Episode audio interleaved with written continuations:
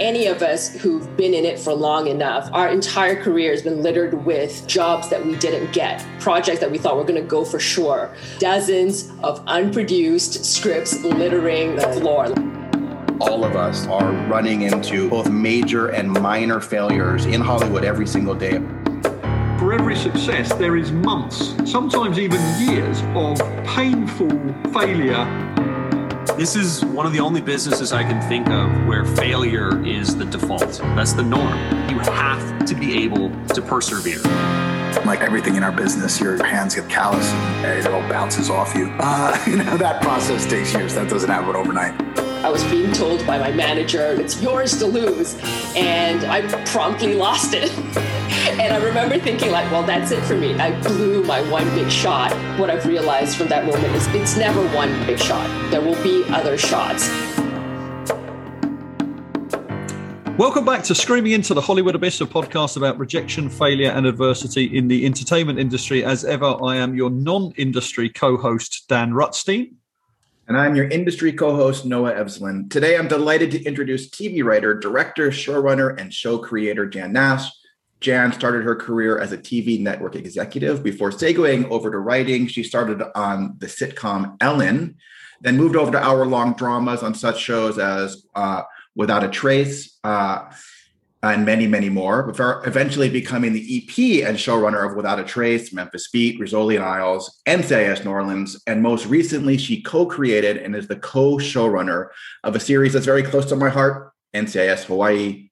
Dan, please do your best to not get me fired today. Welcome, Jen.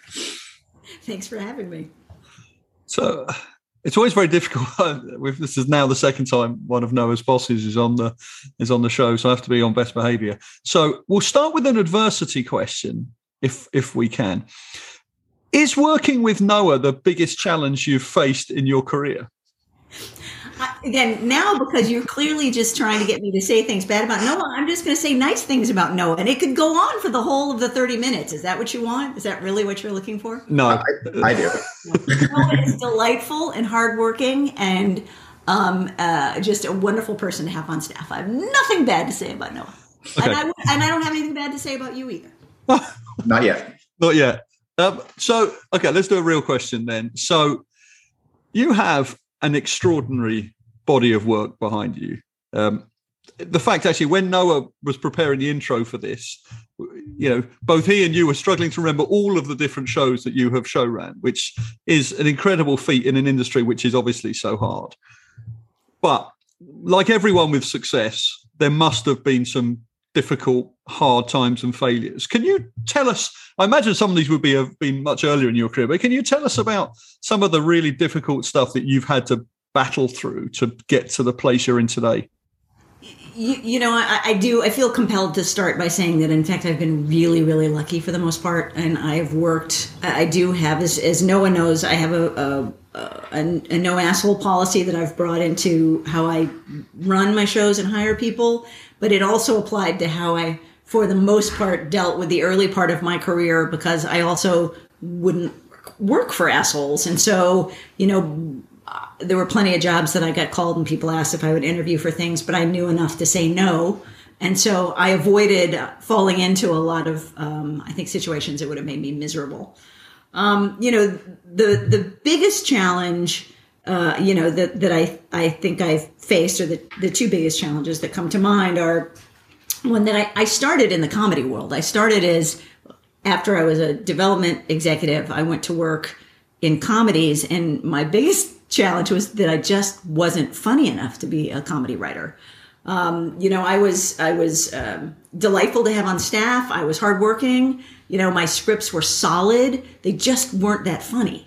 Um, and, you know, after I sort of had a number, I was lucky enough to be on Ellen the, the year that she came out, which was super exciting. And then I ended up having a couple of jobs after that that sort of flowed naturally out of that experience because I worked with people who worked with me or people who knew what I had to offer. But then sort of when I launched out into the world, I couldn't, I couldn't get hired. I mean, people were just not interested in, in what I had to offer to a comedy. Um, and then my um, my mother uh, got sick and and ultimately died, and I uh, took some time off in the middle of that. And then when I thought about coming back, I realized I didn't find that comedies were that interesting to me. I think comedies are very good right now. I want to put in a plug for Abbott Elementary and and for Ghosts, both of which I think are fantastic shows. But I just wasn't that interested in comedies, and so I found myself out of work and wondering what I was going to do. And so when I was watching TV, I started watching what was on and and started watching dramas, which is not something I'd really ever watched before, and um, realized that that was going to be a better path for me. And so I essentially had to start over after, again, three years of being, you know, fairly successful and then a year of being unemployed. I, I wrote a bunch of what were then what you did. You know, you wrote specs of, of TV shows as a way of proving that you could write on a TV show. And I wrote something called A Now and Again, which was a show I loved with Dennis Haysbert and, and Eric uh, Close that promptly got canceled the minute I, minute I finished my spec. Um, and then I wrote uh, a West Wing, and then I got hired on my first drama job off of that by, oddly enough, a drama that was looking for somebody who'd been a comedy writer. And I was, at that point in my career, one of the first people to have made that transition from comedy to drama, and subsequently a bunch of people have done it. I, I, still think it's uh, relatively rare, and people don't realize who's coming from the outside how, how rare it is for people to jump from the 30 minute world to the hour long world and back. And I think there is a little bit more of that going on now as a dramedy is created and streaming has created a platform for people. But it is like if you were in one side, they kept you on one side, and they really there was a, a wall you had to jump over. So I do want to come back to the sort of fallow period of the transitional place for you. But I want to go back even further. I've had the pleasure, obviously, of listening to a lot of your stories and and spending a lot of time in a room with you. But and i knew i know you were a, high level network executive. What i don't but the story i never heard was why did you change paths? Obviously you were doing really well better than most on that side. Why did you decide i'm going to start over fundamentally and go into the world of of being a writer and all of the you know trials and tribulations that that you knew existed on that side because you were on the other side. You know i i started over a bunch of times. I mean that's i think that makes it easier right? I mean i i started my career as an investment banker. I was uh, in mergers and acquisitions. I worked in new york and in chicago.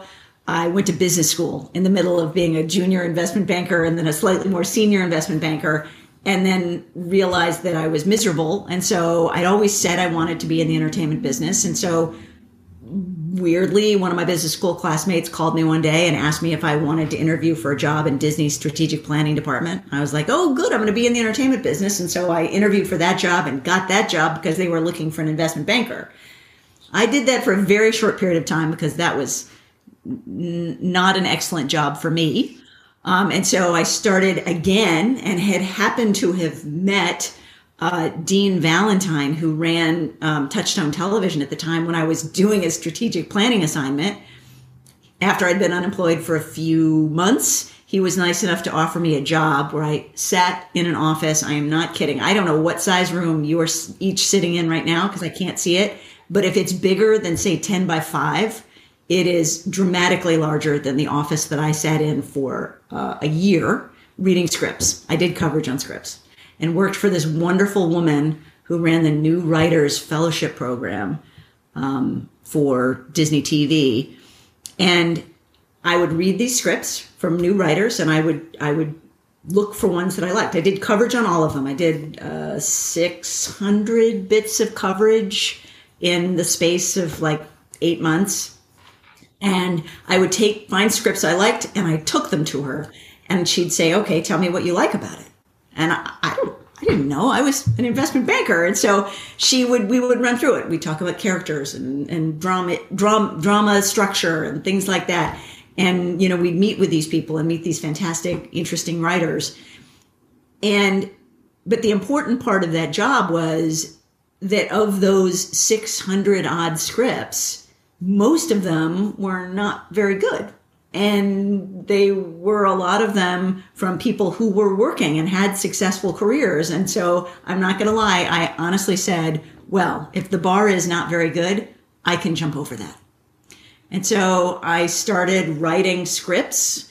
I wrote some really, really bad scripts because that's what I was seeing was not people's best work, but their work in progress. And if you practice, you get better, right? So I wrote some really bad scripts and was lucky enough to give them to people who are like, you should keep doing this. You should keep writing scripts and you'll get better. And here's what's wrong with this one and try to do better next time. And so I just kept writing these spec scripts and um, also at the same time kept getting promotions in Disney television. And in the space of like two and a half or three years, I got promoted quite a few times. And then one day I was on a hike in Sullivan Canyon and I came around the bend in Sullivan Canyon. You get to the backside and you can see all the way to the Pacific Ocean. And I had one of those moments that you have sometimes in life where I realized that if I stayed in this job, it was going to kill me. And so I went home. I called my, or I sent an email to my boss or whatever the method of communication was back in the, the late 1790s and um, told him I needed to have breakfast with him. He did, he agreed to do it fairly quickly. And I told him I had to leave my job. I was the senior vice president and in charge of Touchstone Television because he'd gotten a promotion. And he said, Okay, what do you want to do? And I said, I want to be a writer. And he asked me a question that I had literally never thought about or had an answer to. He said, Well, what show do you want to work on? And I sat there for a very, what must have seemed like a very stupid moment. And he, and I said, Well, I guess if I had to pick one, I would want to work on the Ellen show because I helped develop it. I knew her. I knew what I thought the show needed um, and what worked on it. And God bless him. Dean Valentine looked at me and he said, If it's okay with her, it's okay with me. Wow. So I called Ellen's manager that afternoon. He called her. And by the next morning, I had a new job. I is that is that why I noticed uh, this wasn't actually my original question, but I noticed that you it seems to be, and again, you know, when you look at someone's re- resume, you don't always get the whole picture, but that you started fairly high on Ellen. Is that because of your network experience was coming into play, or? I mean, at the point that I became a TV writer, I had been in the world doing I don't know, for some people really interesting things, and for other people really boring things for you know 10 years. I've been an investment banker. I ran you know, billion dollar transactions. I've been a development exec, you know, I've been in strategic planning at Disney. Um, I knew most of the senior executives at Disney. And then I went into this, you know, development job where I'd been for a while. And, you know, Dean actually asked me what title I wanted when I when, when I told him that Ellen had said I could go on the show. And he had suggested a higher title. And I said, oh no, if I go in at that title, everyone will hate me. And so I said, just, I'll be fine. Just make it lower. And then I stayed at the same title for my next three jobs. Again, I, I, which is fine. I always tell young writers when they come to me, you know, don't, don't care about the title. Don't, don't focus on the money. Don't focus on the title. Take the best job you can get, work with the best people you can work with. And then if you're if you're if you're being offered a title versus money, take the money. The title doesn't matter. And so I didn't know that at the time, but I I did. Um, you know, I took the title I had, um, and I stayed there. You know, for three seasons and didn't move. And ultimately, the amount of time I'd been in the business matched my title because when I moved into dramas, my title dropped again. Um, so, I, I, you know, it, it all it all worked out in the end. I, I find that personally fascinating because I think you know one of the biggest agonizing decisions I had to make too was realize when I was a non-writing producer at a really safe job was realizing I was climbing the wrong ladder and having to tell your wife and get the support I'm going to actually make a big leap of faith at some point here because this isn't the path that we were supposed to be on. But this does lead me to my, you know, this this follow up question. And normally, Dan, you know who's a uh, he he's a he works in different a different industry, but he's high level, does management work, and he always asks the leadership questions. But I, I I'm curious about we have a lot we had a lot of uh, showrunners on here who say the hardest part of being a showrunner is there's no training to be a showrunner. You just get thrown in this job. You have all these people. We have no idea what we're doing, and we just sort of fake it till we make it, or variations of that theme for the last 60 so, uh, episodes. You actually, to some degree, were trained to be an executive. You were trained maybe not to do the writing side of show running, but to do at least the managing side of show running. Did you find that useful? And did the execs who were hiring you as showrunner say, well, she has all of this managerial experience. I think it's kind of a no-brainer, or or or no. I sadly think that executives don't care. I think they think that, um, and I'm a big fan of executives. I used to be one. I think the executives at CBS, the ones that we work with, are fantastic. But I don't know that they necessarily put the premium on the ability to lead this giant organization that I would if I were in their shoes um, you know there there are sort of two parts to this job there are many parts but you can break them down into two pieces one is the the creative part of it you know telling interesting stories creating interesting characters making sure scripts have whatever that particular show's script needs you know working with actors then there's the, the the management side of it. There's the running of the business side keeping the trains running on time making sure that your scripts are ready make sure you're not wasting money making sure that you hire the right people making sure you know that that you can help people with the challenges that they're facing. And to be honest there's no reason that those two sets of skills should exist in the same person which is why i'm a big fan of of of splitting of sharing the job with somebody because as much as I can run a show by myself there's certain parts of the show I like more than other parts of the show. And it's always nice to have somebody else who will take some of that load. And the truth is, is, you know, I'm a Jan Nash type because literally nobody in the world has had my career. Nobody has been an investment banker for five years, then been a strategic planner, been to business school. Actually, business school was earlier, been a development executive before they became a writer. And all of those things that went before it made me a better writer because I have more life experience and showrunner because in fact I've managed things before. I understand what a budget looks like. I understand why budgets matter to studios and, and, and networks. And I understand why I have to be sensitive to that. But I also understand what I believe to be important about television shows and when I should fight for something that they may not understand. And so all of the pieces that all of the things that I have been through are vital to me having the skills I had when I started as a showrunner, but they were also vital for me being like, you know, Jan Nash junior writer on Without a Trace.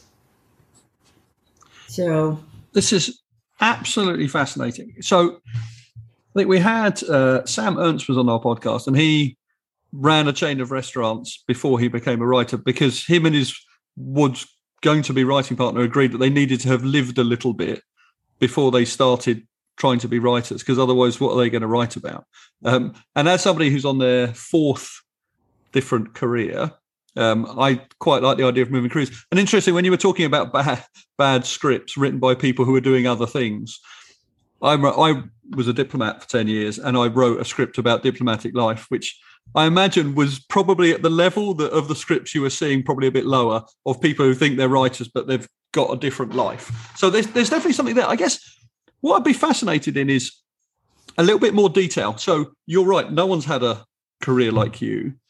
So what did you take from those different things that when you're running your rooms or when you're running your shows now, what like actually specifically are some of the elements that you learned from investment banking or being a developer that you you you put to use when you're running what you're running now? You know, I think investment banking honestly was a really of all of, of the jobs that I've had that I didn't want to do forever was my favorite. And and it, it was just really fun and exciting. And I I, I remember a long time ago, I was flying somewhere selling something. I no longer remember the specifics, but I was sitting in first class because back in the day, that's where they put investment bankers on planes. And I was sitting there with my, I was bought a giant stack of magazines and I had, you know, whatever it was I was supposed to be working on, which I could never read if somebody was next to me, if they looked like they were paying attention. And I was sitting there, whatever, and I started talking to the guy next to me, just chatting. He was, he was seemed lovely, an older gentleman. And after about an hour and a half, and we were just making small talk, he turned to me and he said, Young lady, what are you doing up here in the front of this plane? And it was Eli Broad. And Eli Broad and I had the most lovely conversation as I flew to LA and he asked me what, what I had done in my life to get to the front of this plane. And, and, and I asked him probably really stupid questions because I don't think I knew at the time who Eli Broad was. and, you know, I think what investment banking gave me was an enormous amount of confidence and a sense that I understood financially how things were put together. I understand when I look at a budget, I understand. Again, I would never pretend that I know as much about it as the people who do it every day. But I know enough to ask questions that will help me make good decisions. So that's one thing. I think strategic planning uh, helped me deal with adversity. it helped me deal with. Uh, I had a I had a really good boss, a guy I, to this day, I think is the smartest, one of the smartest people I've ever worked with. But there was a person above both of us who was um, hard to work for and made a lot of people feel smaller than they deserved to feel. And I think I learned a lot from that about how not to be. Um, I think when I was in network television was because of this woman that I worked for, Janet Blake, was when I learned a lot about what made good stories, not just good television, what made good stories, what made things interesting. How do you connect with people? How do you make scripts interesting and emotional? And how do you help people give a crap, right? Um, and working as a comedy writer, I learned how to make dialogue a little bit maybe funnier than it might have been otherwise. Um, you know, in between there, I've actually written two books also. Um, and I think that the books were super important for helping me not to just skim across the surface of things. I do think that, you know, my guess is, again, and I say this, my first script is absolutely horrible. And I'm not saying that because I'm trying to be like, oh, I'm so modest. No, it is legit terrible. I still have it. And I sometimes pull it out and look at the first page and it is so bad because I didn't know what I was doing. My guess is your, your diplomat script lacks some things, but there's something in it that's probably great because it's real and it's yours. And I think that, that that's what you know the book writing and you know the life experiences have taught me is that in fact i only have to offer to these shows what i've lived and what i'm willing to share and what i care about. I you've you mentioned your turn of phrase is brilliant by the way. You should be you should have been a diplomat. You probably would have been a better one than me. um, but the way you you talked about the your boss's boss not being necessarily easy to work with. Um, you talked uh, earlier on about your no assholes policy. Um, talking to Noah, I know that obviously the work environment that you guys have created on this particular show is very sort of warm and nurturing and positive, um, not least given Noah's experience of the previous year and the way you were treated. And we we joked about the fact that you know should he risk telling his bosses that he's got cancer because they might fire him because that would feel like the sort of thing that would happen in Hollywood. So you you obviously have you've seen things you care about this stuff. Can you just talk about that side of the business, the sort of culture and leadership side in terms of how you approach that the looking after people part of it and keeping it a good work environment?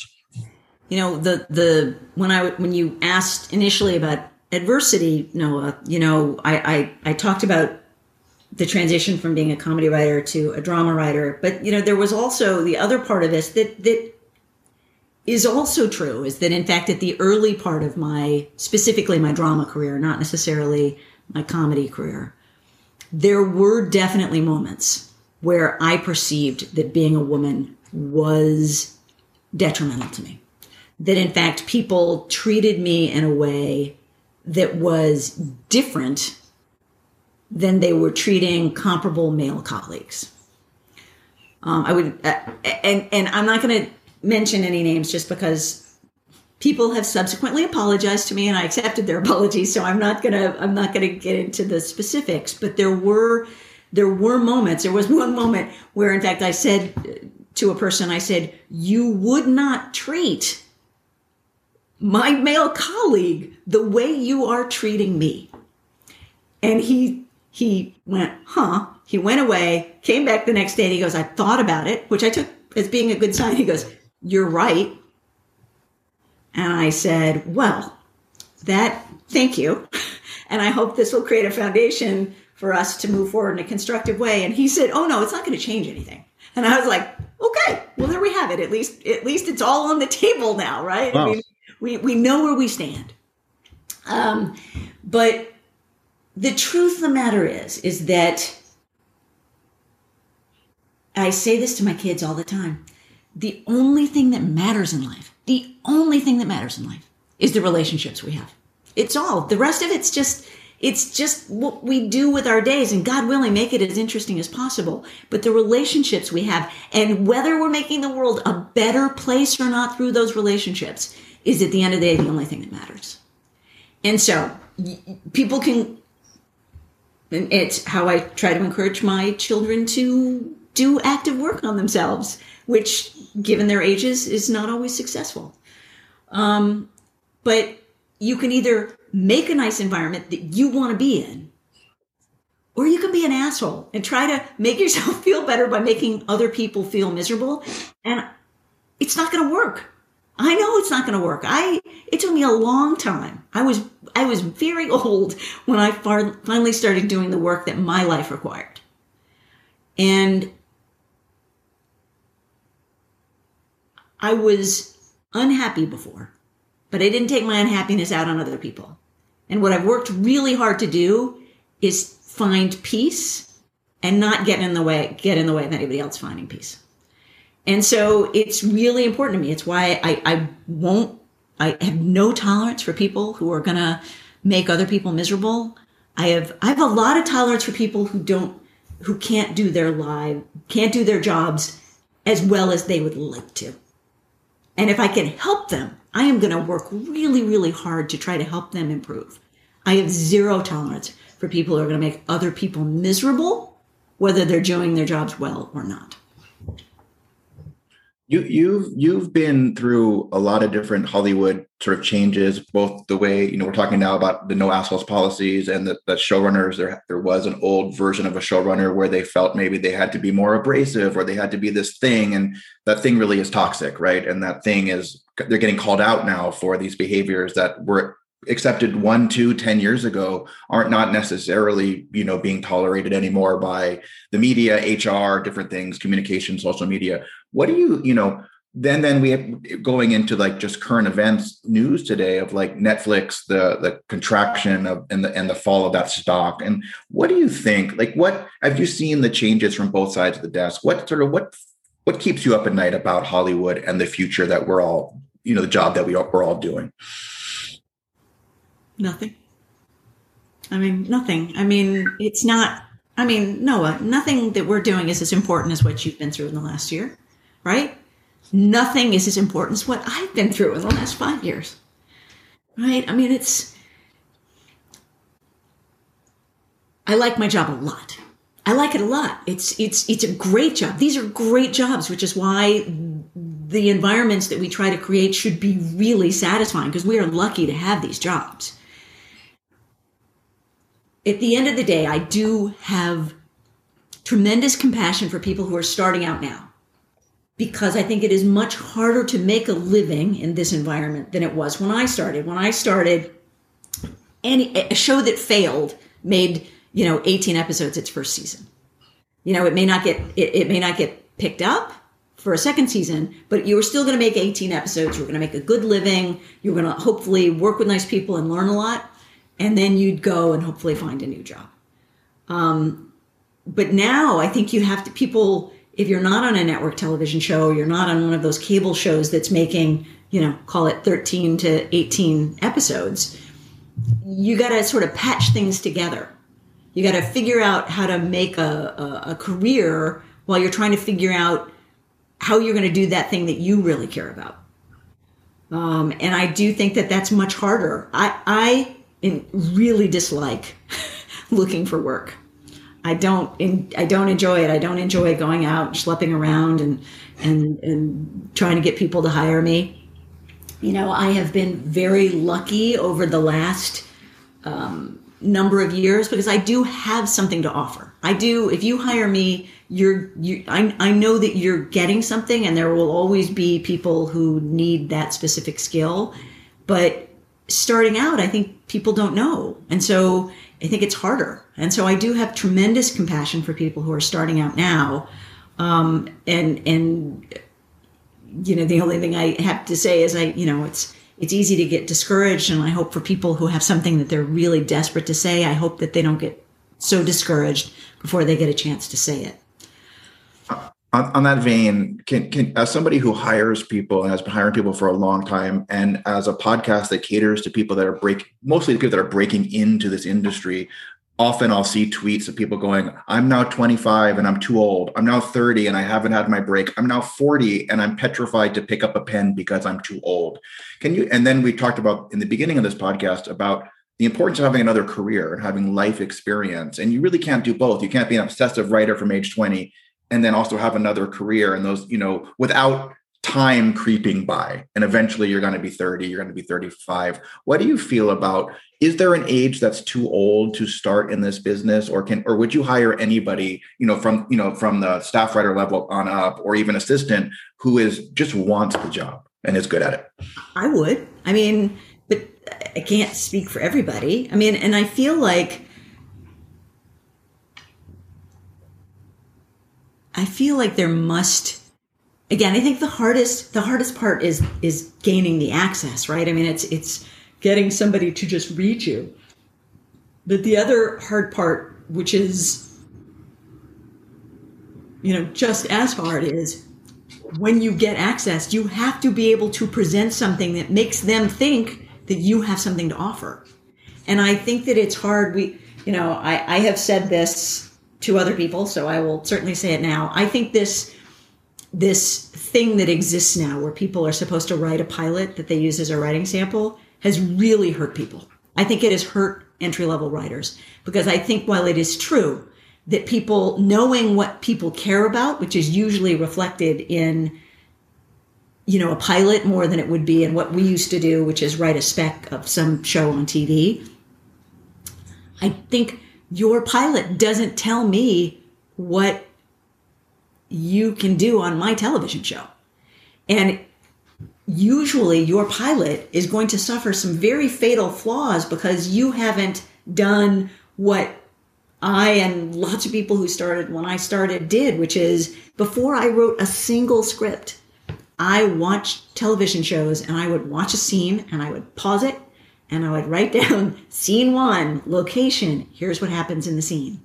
And I would go through and I would do that for multiple episodes of any show so I could understand what made them work.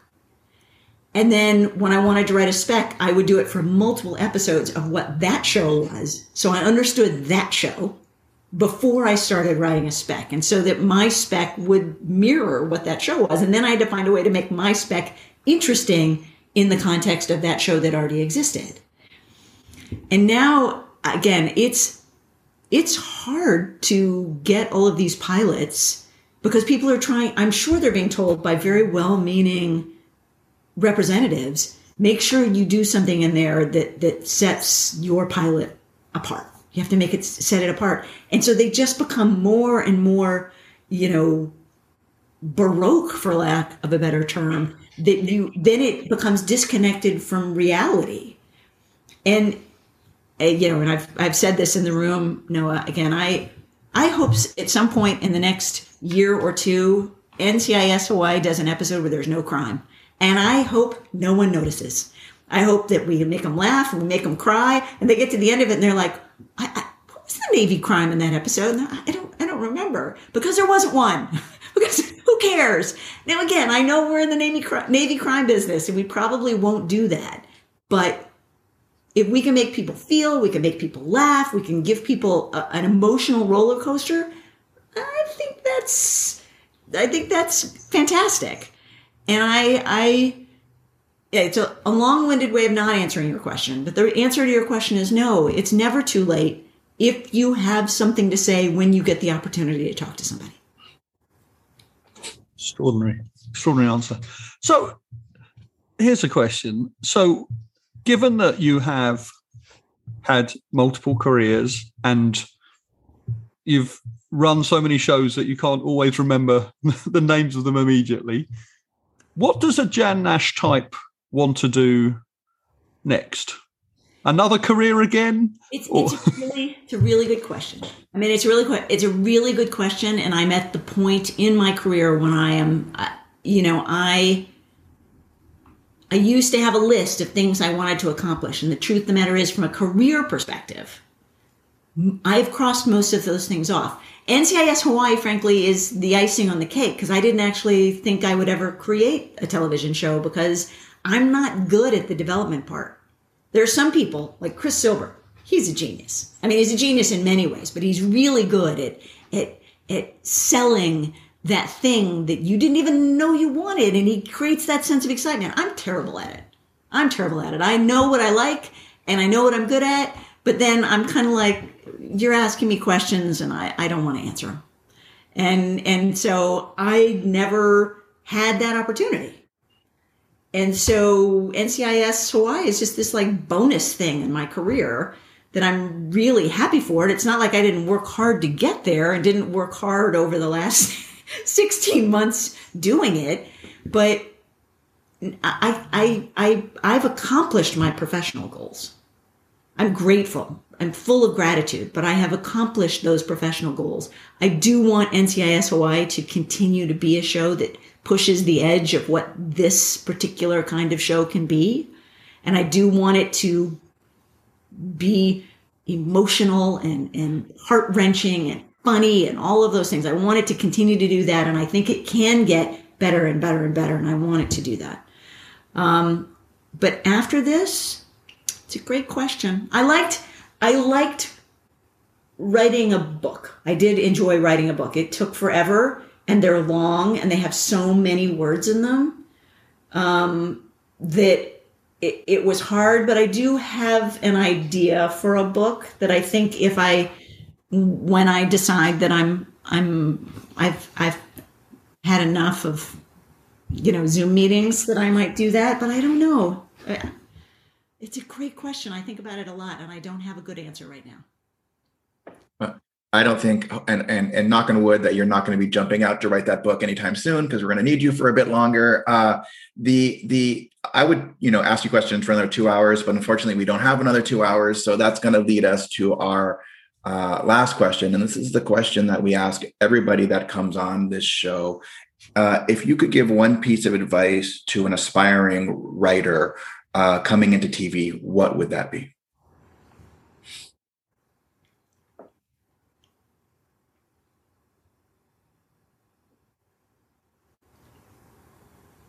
how long can I be silent before you decide that I'm not going to answer? Um, again, you know, I don't know. I have a lot of pieces of advice, but I'll I'll try to narrow it down. I think I, I'm going to give two, even though you asked for one. One is make sure you like TV. Make sure you like TV. There are a lot of people who don't, and they they they're they're in the business of, of TV because they want to have their own show, which is a perfectly good goal, but there are a lot of steps before you might get there.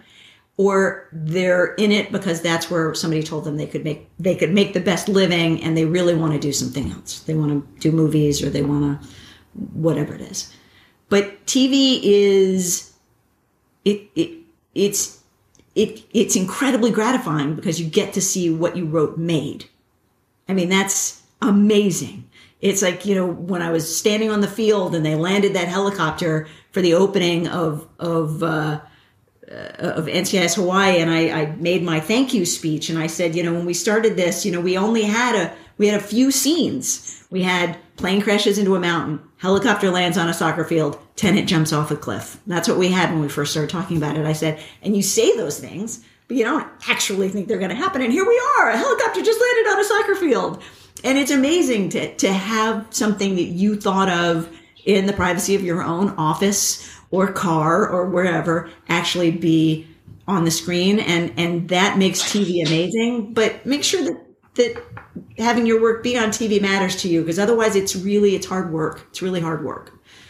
Um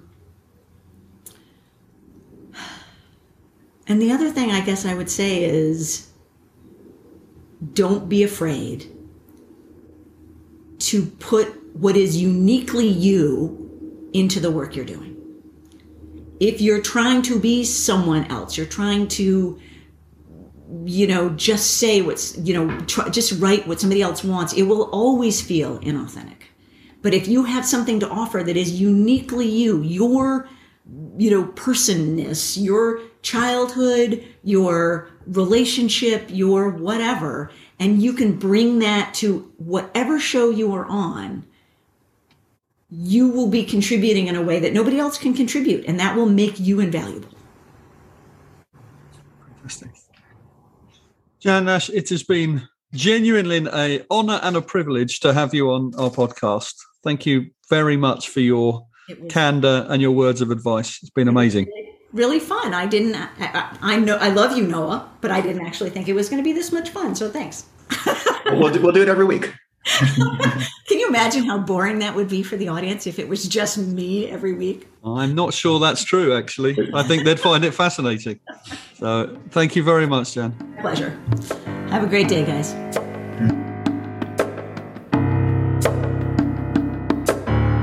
And that's a wrap on this episode of Screaming into the Hollywood Abyss. As always, we want to thank James Launch for the amazing theme music.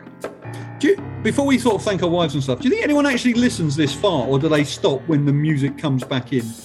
I think they normally stop after you mention your second and third podcast. That'd be my guess. Well, I haven't mentioned them yet, though, have I? Uh, if you do want to reach out with us to us for criticisms, complaints, or praise, uh, you can either reach out to us through the website or I am at Evslin on Twitter. And Dan, you have an account? Not that anyone really cares about. So if you've got complaints about the show, go to N Evslin and feel free to air those. If you have praise or you want to pay us in some way for something, come to at Dan Rutstein. And have a great day.